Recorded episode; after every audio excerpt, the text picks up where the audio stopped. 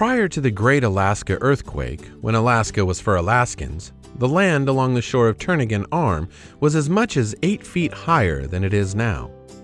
The earthquake slipped the Earth's crust, allowing the land at the mouth of Twenty Mile River to sink. Before the earthquake, I fished the area many times a season.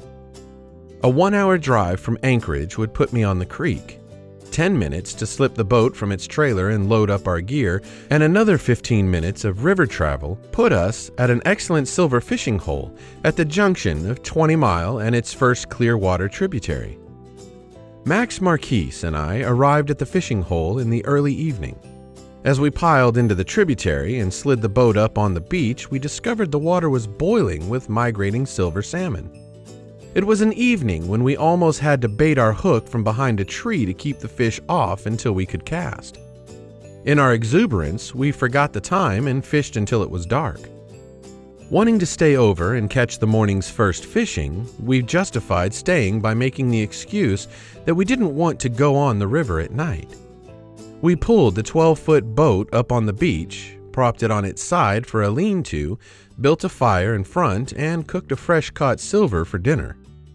Using spruce boughs for a bed, we slept until it was light. With the first light of morning, we noticed that the water in the stream had come up during the night. We paid it little attention and went about fishing. Finally, running out of time, we left the stream so we could return home in time for work.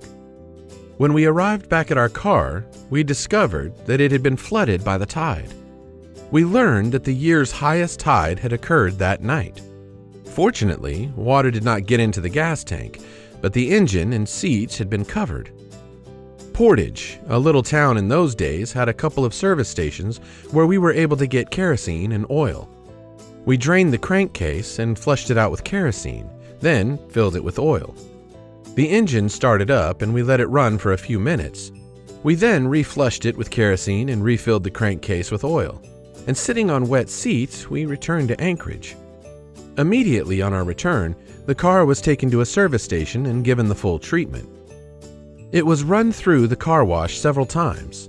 It seemed to run all right, and except for a foul interior smell, it appeared that we had escaped with only a minor expense and a little inconvenience. With the coming of winter, we soon learned we were mistaken. At the first day of freezing weather, we found that the water had gotten into many places and it remained even after service. Things that were supposed to slide didn't. Windows wouldn't roll up or down. The transmission wouldn't shift, the interior fogged up and then froze, restricting our vision. Towards summer, when it seemed that all was well and we were now past any crisis, inconvenience turned to tragedy. First, the U joints broke. Then, door handle windows refused to work, and finally, the front wheels fell off. Upon careful examination, we discovered that almost everything covered by the salt water of Turnagain Arm was rusted away or corroded beyond use or repair. We had to junk the car. I've only been back up 20 Mile once since the earthquake. The gravel beaches we fished from and camped on are now covered with mud.